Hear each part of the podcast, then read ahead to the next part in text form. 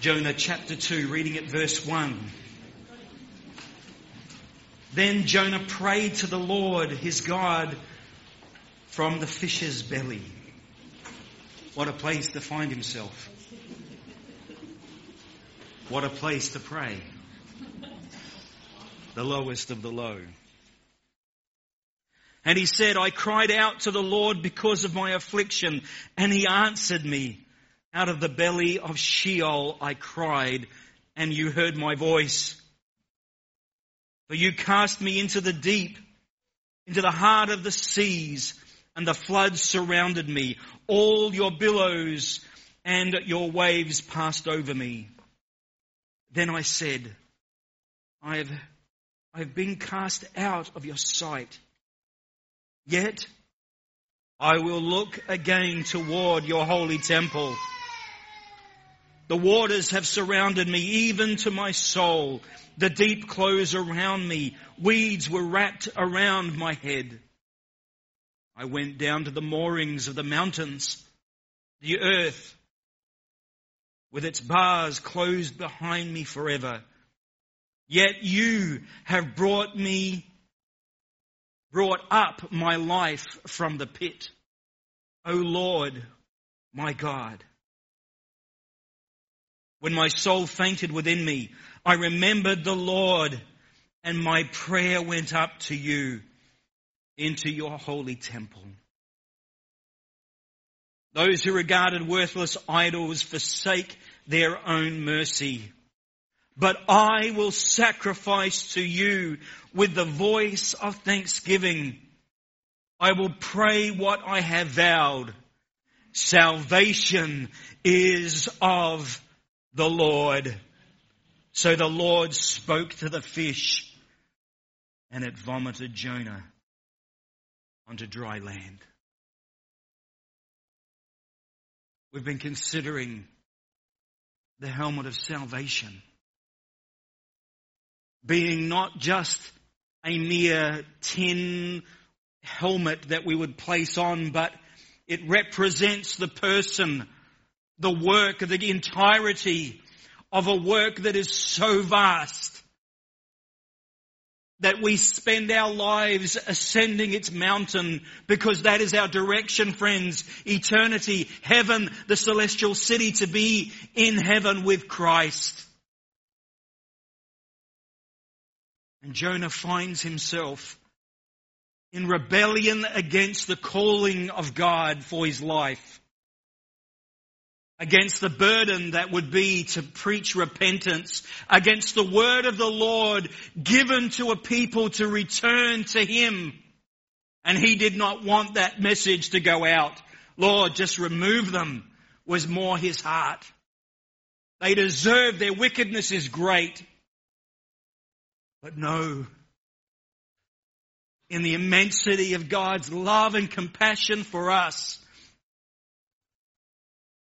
and for Nineveh in Jonah's day,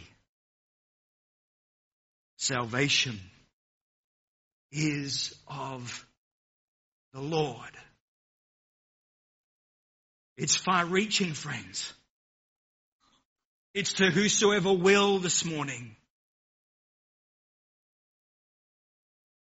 Jonah found himself swallowed by this immense fish.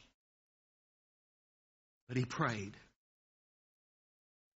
He turned to the Lord. And the recognition of the struggle that he found himself in caused him to look to the only one where salvation can be found.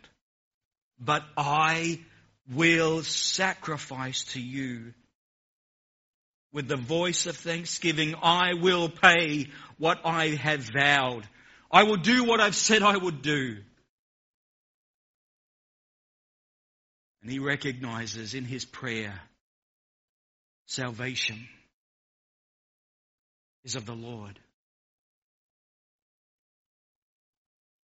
Our studies have taken us through a whole range of topics and dealings with evaluating each piece of armor that we are called to take up and put on.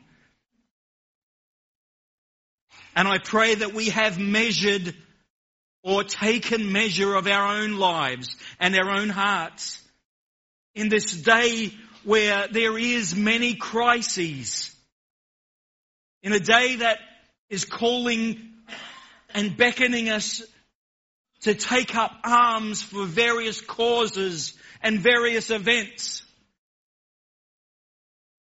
But there is only one name that we should be taking up, and only one cause: the Lord Jesus Christ.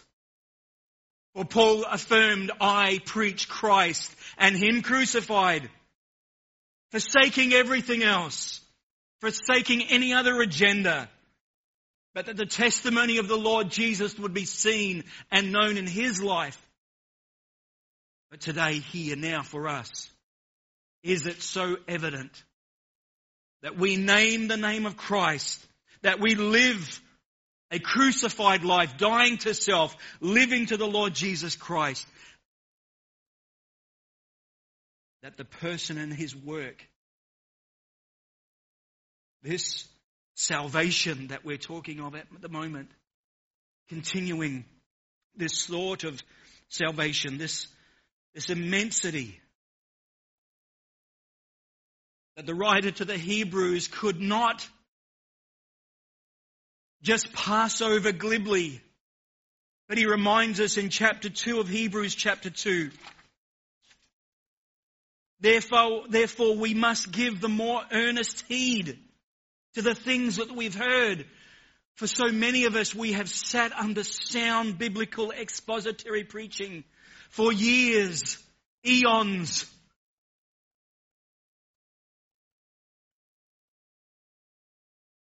And we've heard, but sadly the remembrance, what is really required, the, the actuation of the word in our life, is what seems to be missed. We've gone on to greater and better things. We must give the more earnest heed to the things that we have heard. Why? Lest we drift away. It presents the idea of a ship without moorings, a ship without anchor, a ship that has no purpose. It is just being tossed by the storm, by the blowing and the wind of time and change and, and, and the doctrines and the affairs of men, rather than being secured in the hope that is in Christ.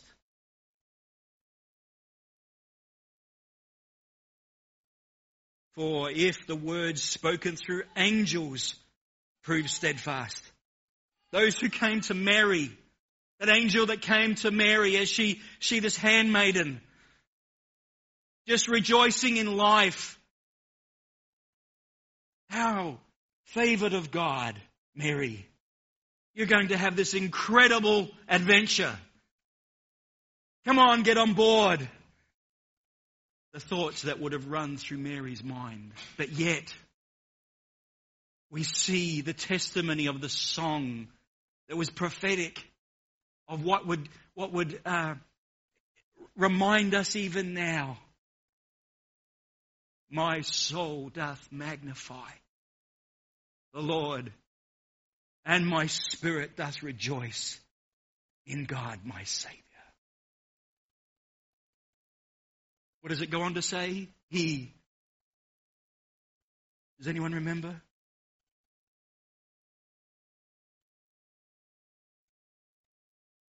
He has done great things, it goes on to say.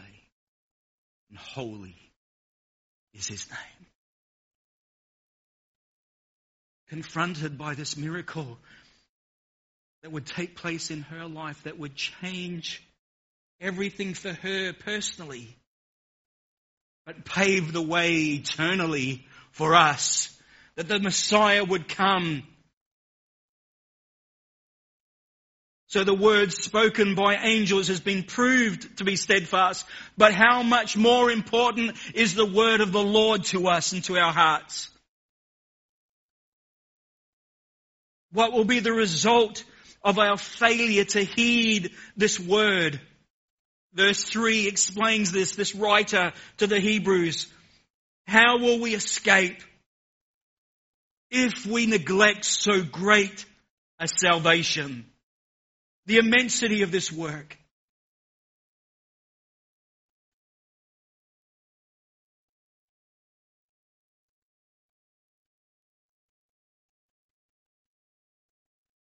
The Lord has spoken it. The disciples testified to Christ's work. And then in themselves, because of the very presence and the filling and the indwelling of by the Holy Spirit, they confirmed the word that they received. And they declared to you, didn't they? Even that we have been so far off, we've heard the same word of revelation. Jesus saves sinners. Jesus died for the lost.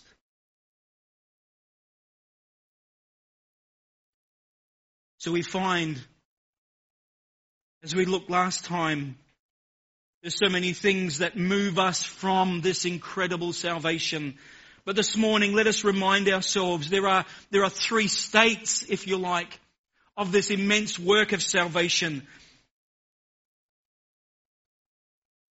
We find in Isaiah forty-five, verse twenty-two, Isaiah forty-five, twenty-two, the call by the prophet Isaiah, look to me. This is the word of the Lord to the people. Look to me and be saved, all you ends of the earth, for I am God, and there is no other. It sets out plainly that we are saved. Second Timothy one nine affirms to us who has been saved and who has saved us and called us with a holy calling, calling, not according to our works, but according to his own purpose, which I'm getting my tongue all in the wrong place. Please bear with me. Second Timothy one verse nine, I will read again. Who has saved us and called us with a holy calling, not according to our works, but according to his own purpose and grace, which was given to us in Christ Jesus before time began. Here are two scriptures that I've presented that affirm from a scriptural point of view, when we come to Christ, we are saved completely, entirely. The term is justification to be applied in a forensic sense, in a legal sense, before a righteous, holy, just, and good God. Because of Jesus and what he has interposed, he has replaced my life with his. He has offered himself for the sacrifice instead of me, my life. He has given his life for mine. He has paid the ransom that was due with his blood, that my blood may be spared.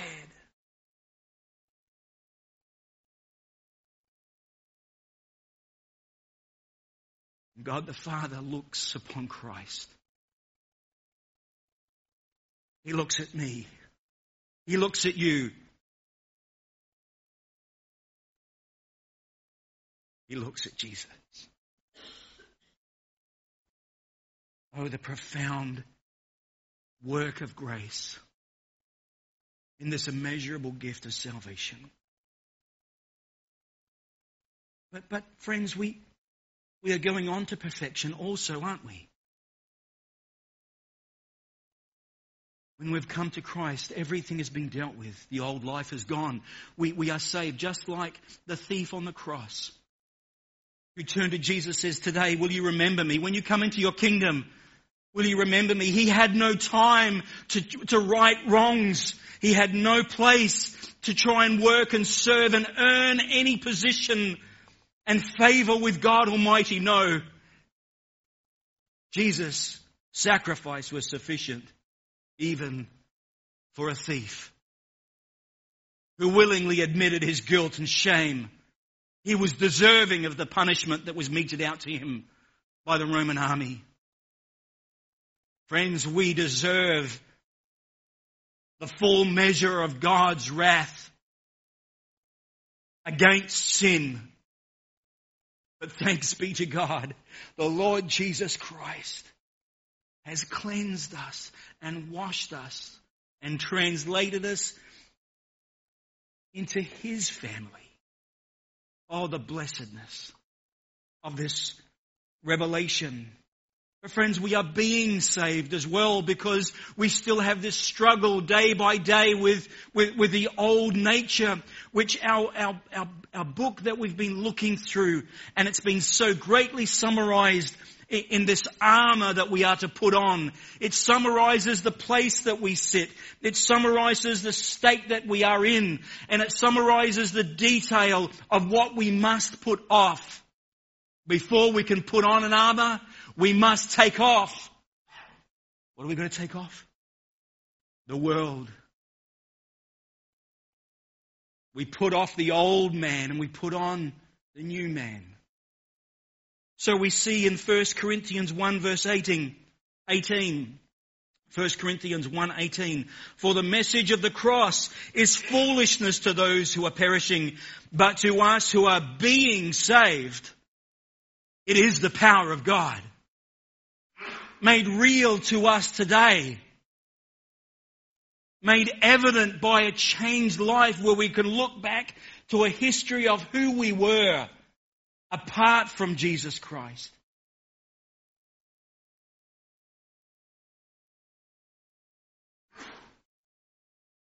Knowing that the assurity of this salvation can't be met or worked out by human effort or works, but because of the work of grace in our hearts, we are able to say, Lord, not my life. I want your life to be seen. Let me please you with what you give me to do.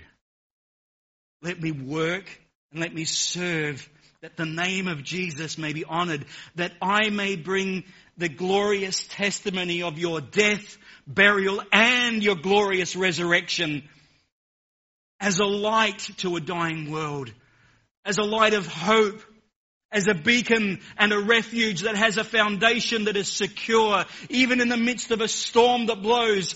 That is the essence of what a lighthouse does. Constantly anchored, constantly secured, constantly in a storm, constantly giving light. Not a light of our own, but the glorious light of Jesus Christ and Him crucified. Second Corinthians two verse fourteen. Second Corinthians two fourteen. Now thanks be to God, who always leads us in triumph in Christ. Is that your testimony this morning? Are you trying to claim the victory for yourself? Or is it the Lord's victory? Let's be practical here. What about your temper this morning? What about your tongue this morning? Has the victory been wrought in those areas? Lying, cheating, stealing. All aspects of a fleshly life. Things that we are to put off. Or is the Lord triumphant and is setting the standard with His banner of love and grace flying high, leading us in His victory, the victory of Calvary, the victory that has set all eternity in an uproar, where they rejoice, seated around the throne of God this morning, rejoicing because the Lamb was worthy to take the scroll and open the seals thereof. The Lion who is the Lamb, spoken of in Revelation chapter four and five.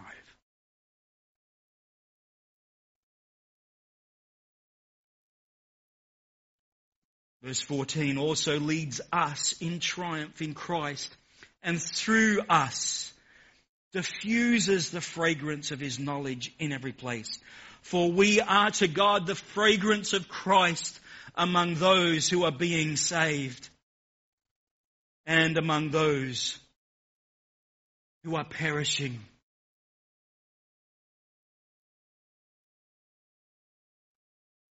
We are being saved. The hold of this life has less reality in our day-to-day walk if Christ is the victor in every situation and circumstance.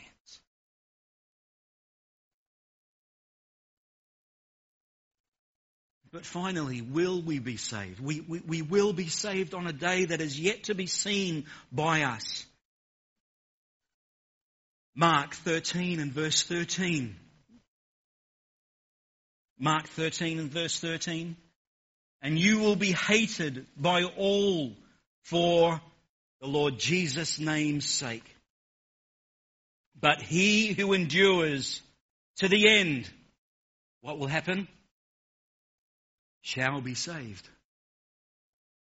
That presents an incredible idea, doesn't it? I'm saved. I'm being saved. I will be saved. John chapter ten, please. John chapter ten and reading at verse nine. I am the door, Jesus announces. If anyone enters by me, he will be saved and will go in and out and find pasture.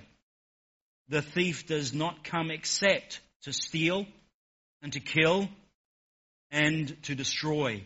I have come that you may have life and that you may have it more abundantly. I am the good shepherd. The good shepherd gives his life for the sheep. All of these three states of salvation presents continually to us what the writer here is explaining about this portion of armor we are to place on, the helmet of salvation. What was important to us when I, I brought the, the, the, the at the beginning?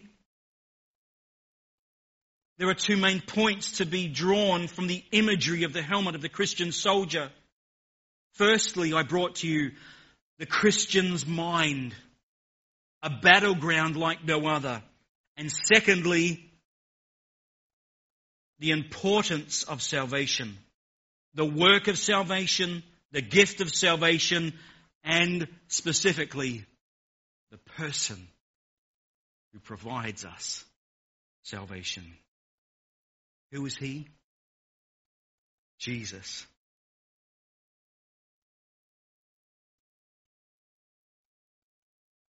So all of these, these two aspects bring us to this place that build on one another, that present to us an incredible aspect that has been robbed from our society. What would that be? What don't they have? They don't have God, correct?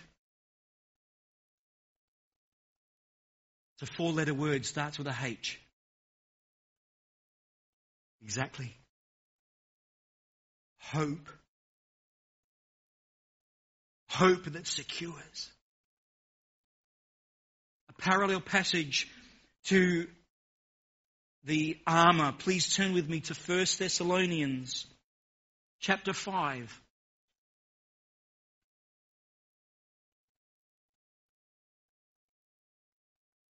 The hope of salvation. First Thessalonians chapter five, reading at verse eight.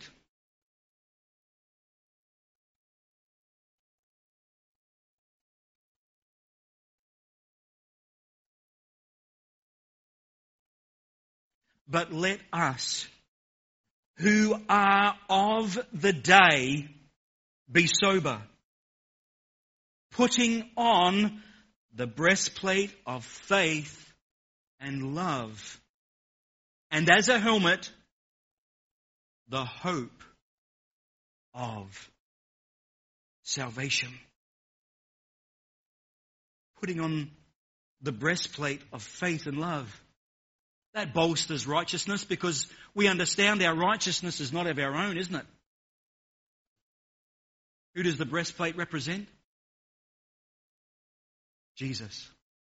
Who does the belt? What's, what's the belt? The belt of truth. Truth. Amen, Sister Chris. Amen. Because without the belt firmly established, none of the armor can stay in position. We must have the belt of truth secured firmly. And we put on righteousness, we put on Christ. Our feet are shod with the gospel of the preparedness, the gospel of peace. For it says, how beautiful are they who bring good news, the gospel.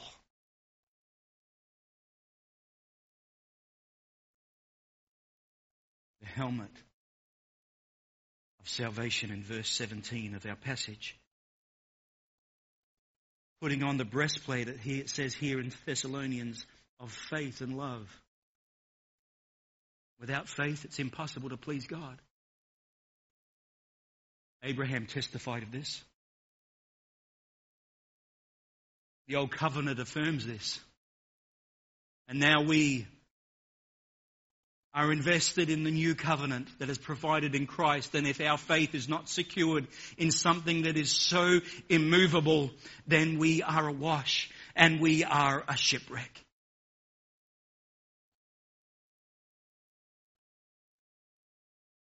And we put on a helmet that is the helmet of salvation. May I just entertain a digression just for a moment? This verse starts by saying, but let us who are of the day be sober. So much is, is this uh, thought and theme of contrast between day and night woven throughout the scriptures. It is so important. And it's led me to a passage that has presented Christ, but also the current work of sharing the gospel so, so evidently in my heart and mind. Turn with me to John chapter nine and verse four.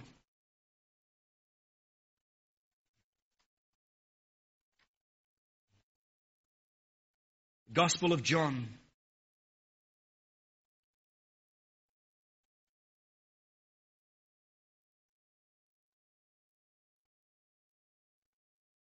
This is set amongst the backdrop of Jesus healing a man who was born blind. And there's a whole contra, contra, uh, controversy that occurred because it was on the religious day, the Sabbath day. And those who have such high piety